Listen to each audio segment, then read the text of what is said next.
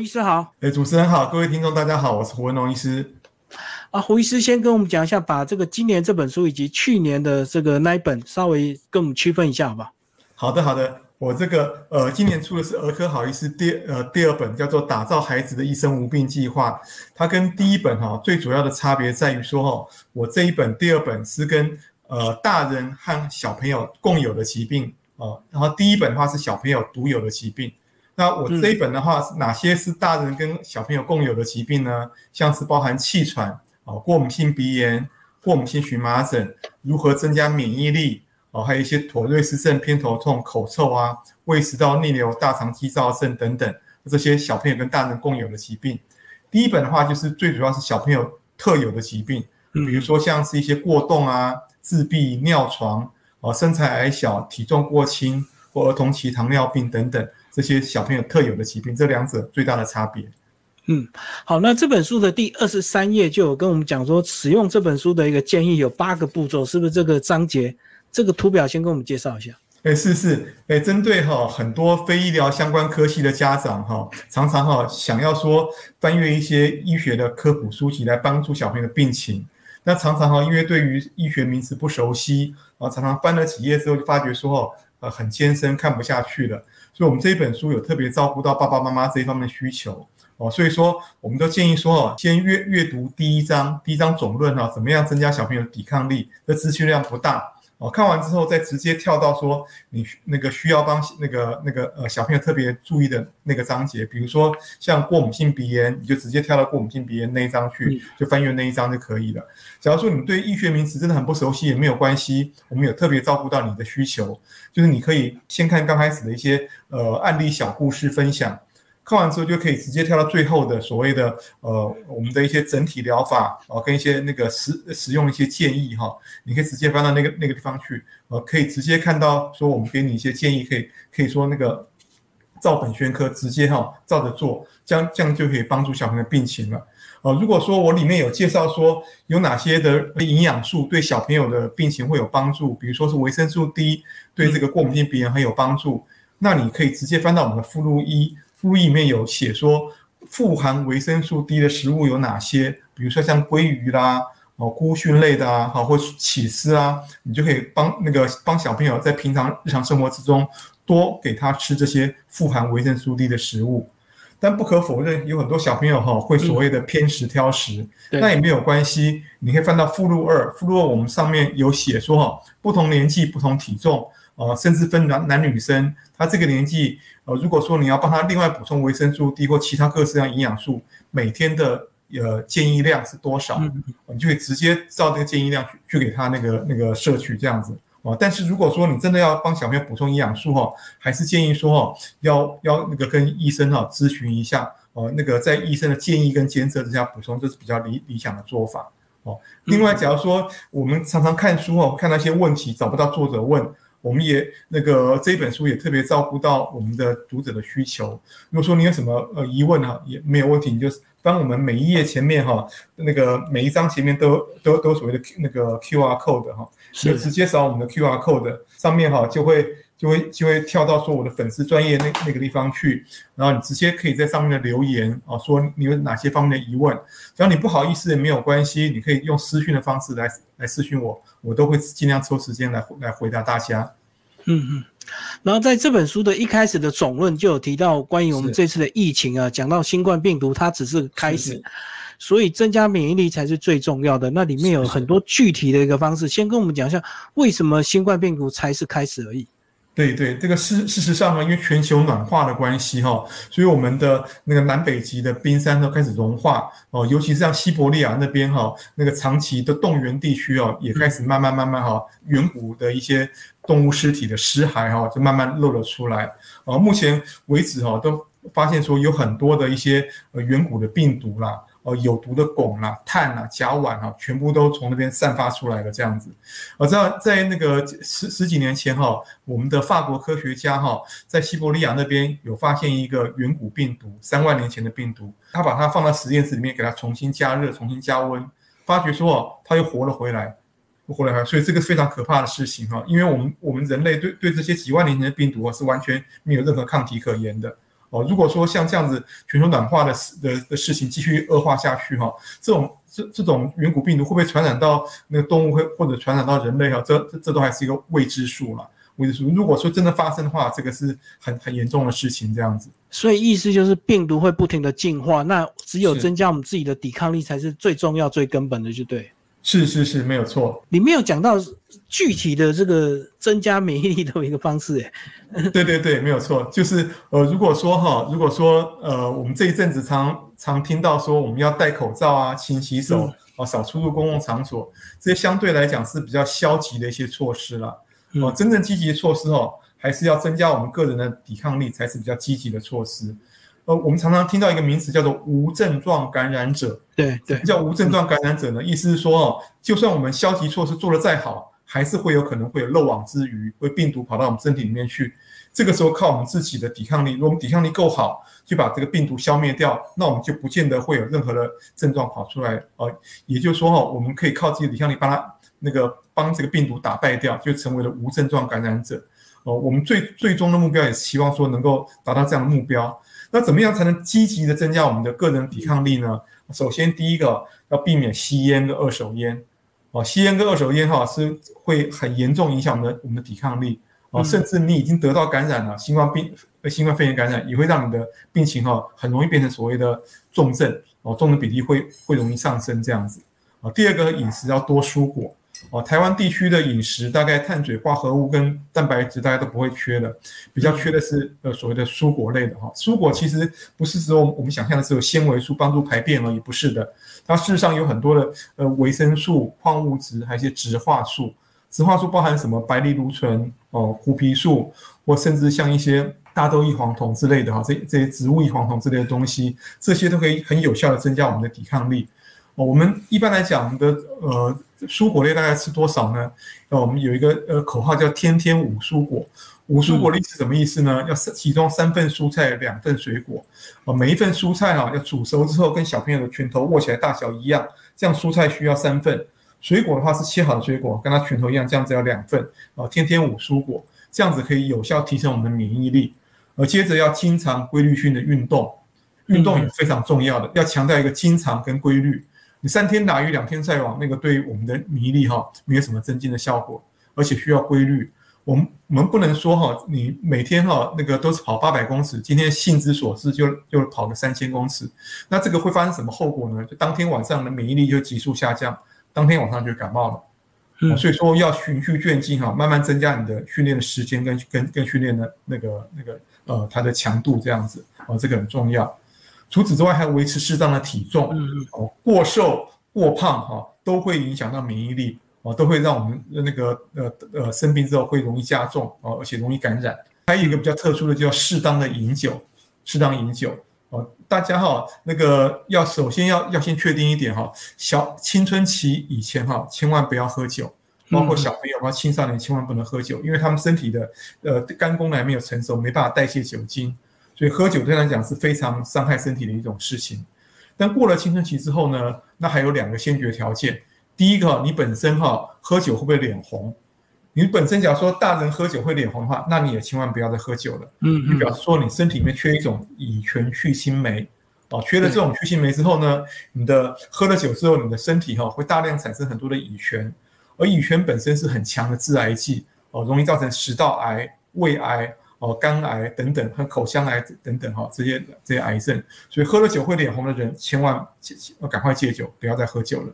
哦，第二个就是喝的量的问题。哦，其实我们都有一个所所谓的标准杯哈，就是说每每一个人每一天适合喝多少酒。一般来讲，大原则就是说哈，酒精趴数越高的哈，你能够喝喝的量就越少。哦，比如说拿一个五趴的啤酒来讲好了，呃，五趴啤酒的话，一个成年成年男性哈，每天能够接受的量就是两罐，哦，两罐那三百多 c 两罐，女性的话要要要打对折，就是一罐这样子，哦，比如说像是四十趴的 whisky 的话，那你可能每天就最好不要超过九十 cc 这样子，哦，这是随着酒精浓度越高，那你那呃能够喝安。安全的量也就越低哦，这是有个建议的量。甚至像某些红酒里面些某些成分哈，也被证实验证实说哈，它那成分也会增加你的免疫力，会提升你的免疫力这样子。是，所以那个前提是要适度，而且你脸不能红，就对，脸红的话。你就今生注定喝酒无望，绝对不能喝酒。是是是，哎，刚有讲到这个蔬果，那我知道现代人很忙啊，他不一定有时间这个煮菜切水果。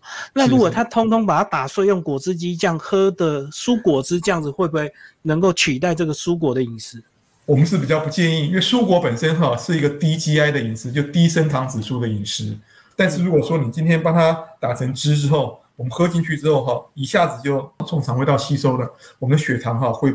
会起伏波动会很大，就原本是一个低 GI 的食物变成高 GI 的食物、高升糖指数的食物了，所以我们都建议说蔬果还是吃圆形的，有那个可以可以咀嚼的话，就就尽量咀嚼食物的方式会比较好，比较不会影响到你血糖的波动这样子。那里面还有提到，比如说多喝水，那呃多喝水我们都知道很健康，可是好像过量也不行。那怎么样衡量自己到底适合什么样的一个饮水量？对，一般来讲哈，成人非常简单，成人就是两千 CC。假如说你肝肾功能没有问题，心脏功能没有问题，大概是两千 CC，非常简单。那小朋友的话呢，小朋友也有一个简单的公式换算哈，呃，比如说你的体重的前一个十公斤啊，比如说是二十公斤的小朋友来讲好了，你第一个十公斤是每公斤呃就一百 CC 哦，那第二个十公斤就是每公斤五十 CC，第三个十公斤以上就是每公斤二十 CC。所以说，假如说举个例子，三十公斤的小朋友，他可能就是一千 CC。加上五百哦，加上呃呃所谓两百 CC，就等于说一千七百 CC，每天要摄取一千七百 CC 的水分，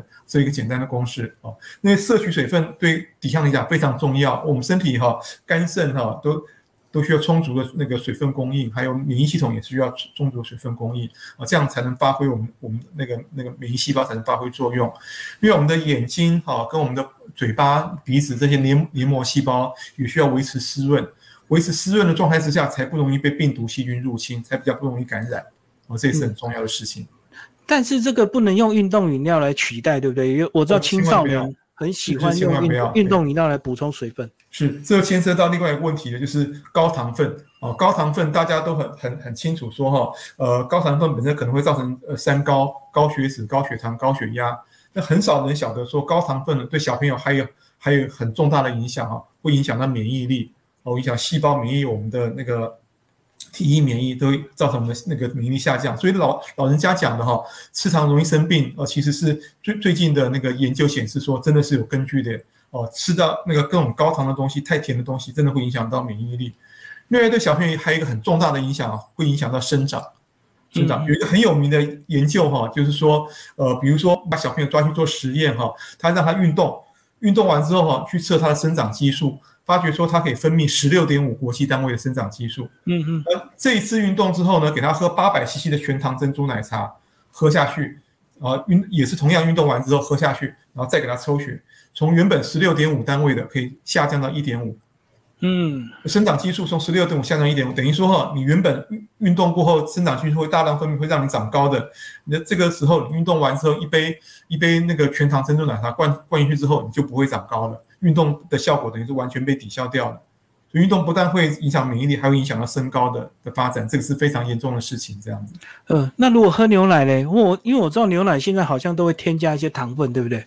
呃，其实大多数假如说它呃标榜说是鲜奶的话，大家比较不会，就怕的是调味乳了。调味乳的话就是一定会有糖分，这样就最好是能够喝鲜奶最好。不过哈，运动完之后还是能补充温开水最好。那因为你那个时候流流失的，最主要是以。以水分为主。如果说那个是运动完之后还是有点饿的话，可以补充一些比较低热量的点心啦。哦，第二点就就刚才主持人讲，像鲜奶啦，或者是一些地瓜啦，或者玉米啊，或者是那个那呃无糖的优格这一类的哈，也是对那个运动完之后那个帮小朋友补充能量是很呃呃非常好的选择。这样，但是幸运幸运条是水分一定要补充的够才行。是，而且你水分补充到一定的程度，你可能就不会那么饿，或不会那么想喝其他的对对对饮料了。对对对，是是。好，那其实我们这本书里面举了非常多的这个大人跟小孩通常都会有的一些这个症状，那我们挑一两个来跟大家介绍。那我们来挑这个过敏性荨麻疹，哎，这个好像大人也常常会发作哦，只要抵抗力下降的时候，身体就会发痒。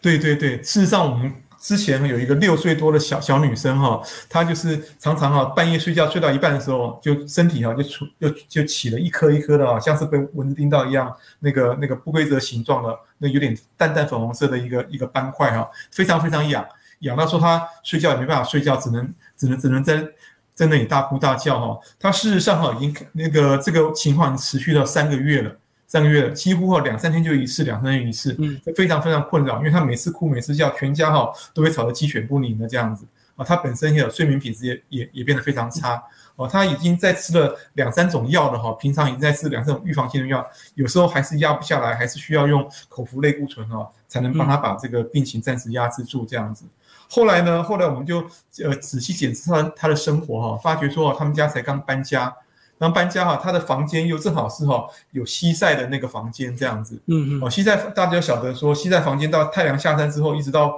午夜之前哈，整个房间都热烘烘的，热烘烘，所以我们请爸爸妈妈赶快帮他换一个房间，换一个房间哈，那个那那个不要吸在那个房间，让它那个温度哈能能能够下降，因为周边温度下降哈，不管是房间的温度，甚至洗澡水的温度或盖被子的温度，温度一上升就容易诱发它哈过敏性荨麻疹容易发作。哦，这个第一点，第二个，第二点，他们才刚搬家的的缘故啊，所以他们整个房间哈，都一些一些淡淡的一些一些那个甲醛的味道。是是，大家晓得说，像我们的家具啦、油漆啦、哦装潢都会散发出甲醛味道，我就请他们哈，二十四小时都把空气清新机哈帮它打开，而且放些活性炭来吸附那个甲醛的味道。哦，接着呢，就说还要看他哦本身哈记他平常的记录，因为他已经哈有抽过过敏源了。我们晓得说这种过敏荨麻疹，我们都会例行的帮他去验过敏源。那过敏源都没有验到任何的东西过敏，因为任何过敏这个是比较头痛。这个大多数的小的小朋友也是这样子。你过敏性荨麻疹呢，跟过敏性鼻炎不一样，过敏性鼻炎一验就会验到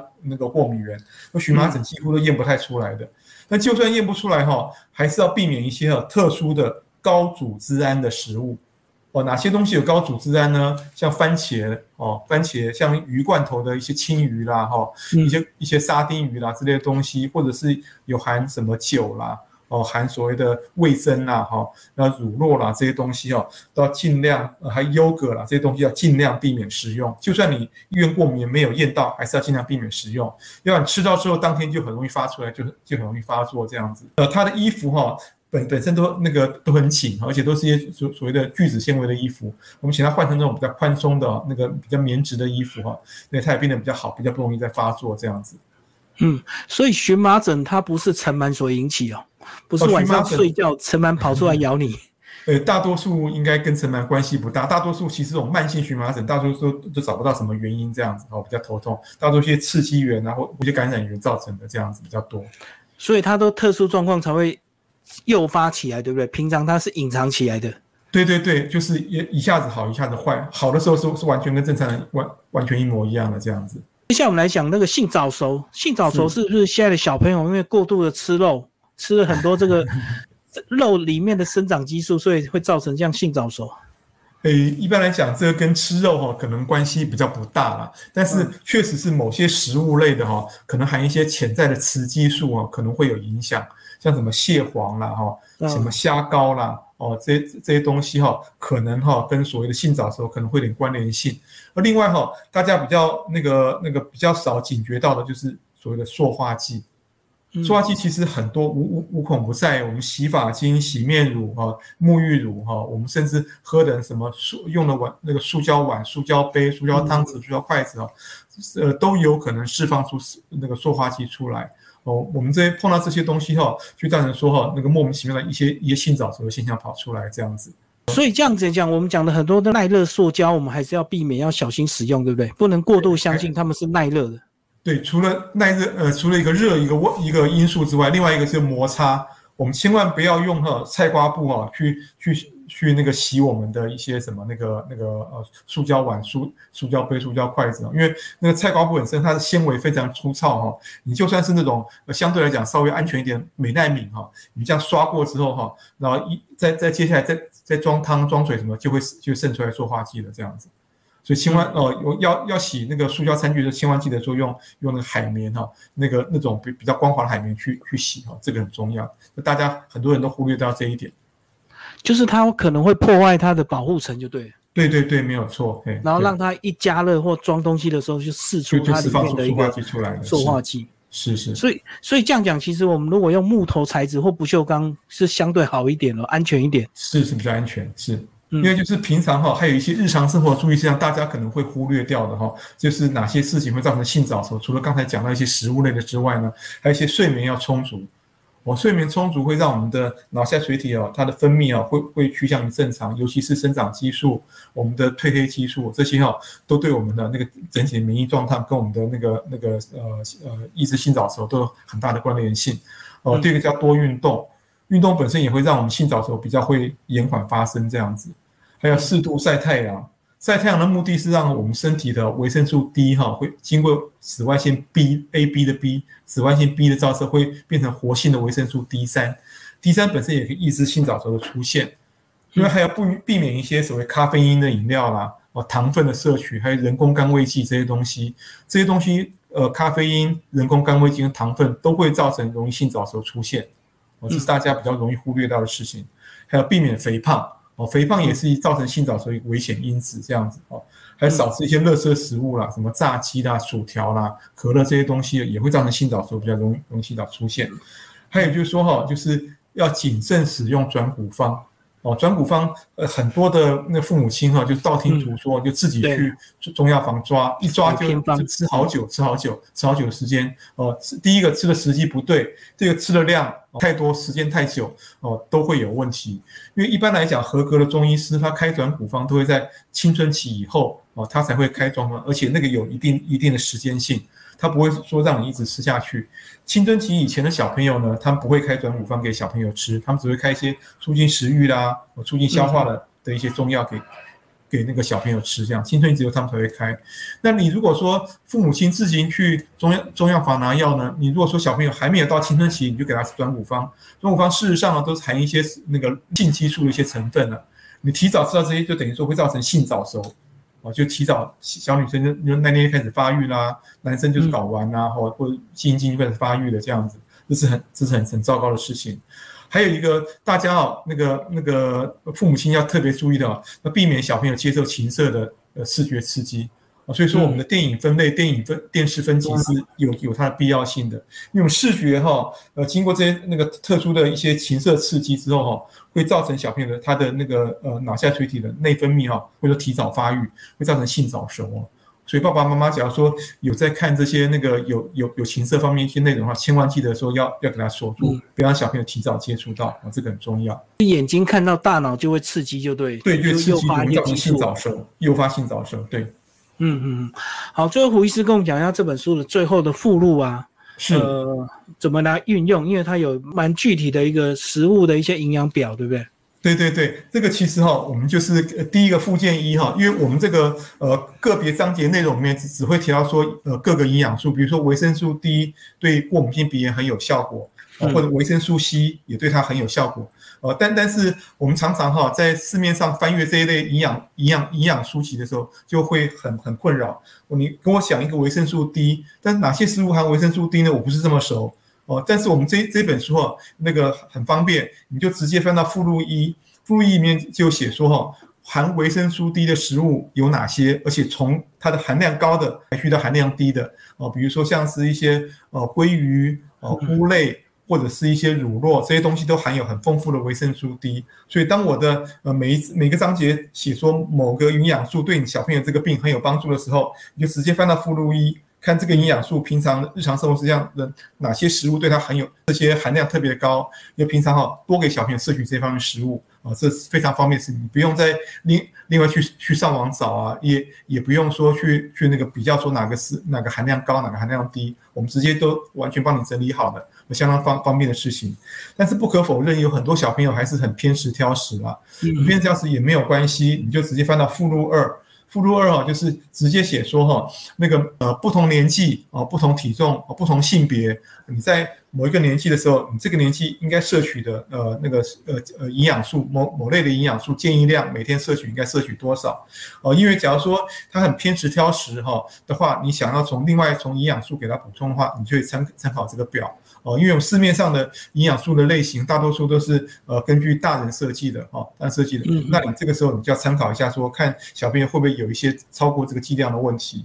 那如果说你很担心，你可以再看到附录二的呃表二，表二还有一个每天的上限摄取量。你只要不要超过这个上限摄取量，其实都在都在安全范围之内。因为营养素都其实都都有一个 range，都有一个范围啦。你只要不要超过那个上限范围的话，大概都大家都还在安全范围之内，这个不用担心。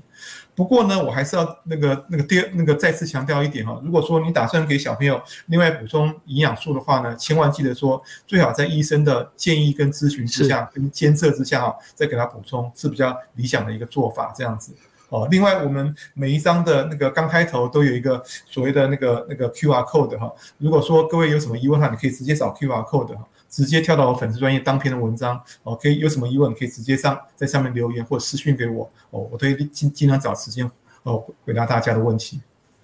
所以真的有状况，还是要先去找儿科医生挂号，确实知道病因之后再对症下药是比较好。对对对，这本书只是给他一些基本的尝试跟建议而已。是是是，但是还是要依个案而定，就对。对对对，要看个人状况不一样，个人差异可能非常大，这样子。嗯，所以听众朋友如果看了这本书有问题，也可以在呃胡医师的粉丝页里面留言，是都会这个找时间帮大家回复。对，没有错，嘿，是。